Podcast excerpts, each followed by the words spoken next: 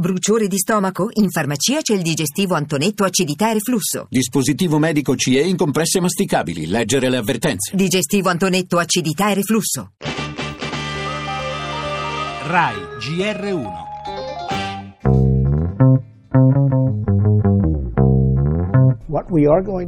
Quello che faremo sarà di buttare fuori dal nostro paese i pregiudicati, i membri delle gang, gli spacciatori di droga, in tutto probabilmente due o tre milioni di persone.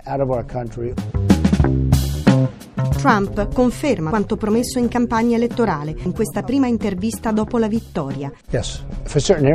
Ci sarà una barriera al confine con il Messico, in alcune zone sarà un muro, sai io sono bravo nelle costruzioni, in altre potrà essere una recinzione. Chi protesta lo fa perché non mi conosce. A loro dico e continuerò a dire non abbiate paura.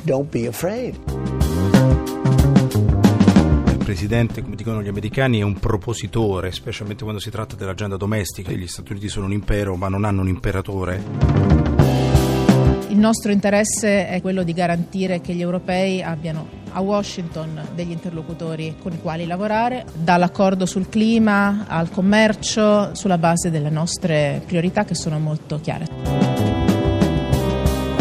Le promesse della campagna elettorale saranno mantenute, questo è solo uno dei messaggi lanciati da Donald Trump nell'intervista televisiva alla CBS. Il presidente eletto punta anche a consolidare la sua immagine istituzionale. La mia vittoria, dice, non rappresenta il ripudio di ciò che Obama ha fatto. I miei sostenitori mettano fine agli attacchi razzisti. Chi mi contesta lo fa perché in fondo non mi conosce. Dunque un Trump a due facce, non un imperatore, ci spiega Dario Fabri analista di Limes, anche perché la stessa maggioranza repubblicana non glielo permetterebbe. Poi ci sono le cose di cui Trump ieri non ha parlato, il clima, il commercio, la Siria, l'Iraq, la Nato. Sono questi i temi urgenti enunciati dalla rappresentante europea per la politica estera Federica Mogherini, sui quali il vecchio continente ha bisogno di dialogare con Donald Trump.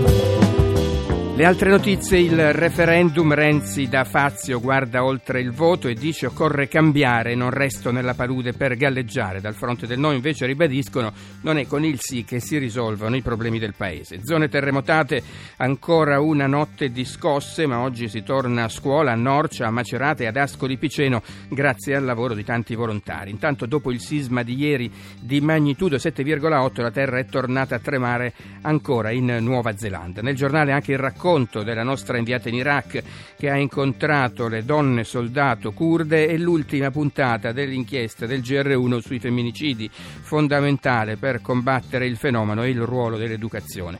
La musica, a poche ore dal concerto di, del Bataclan, Sting ha fatto tappa a Milano, l'abbiamo intervistato, e poi per lo sport la Formula 1 e la MotoGP.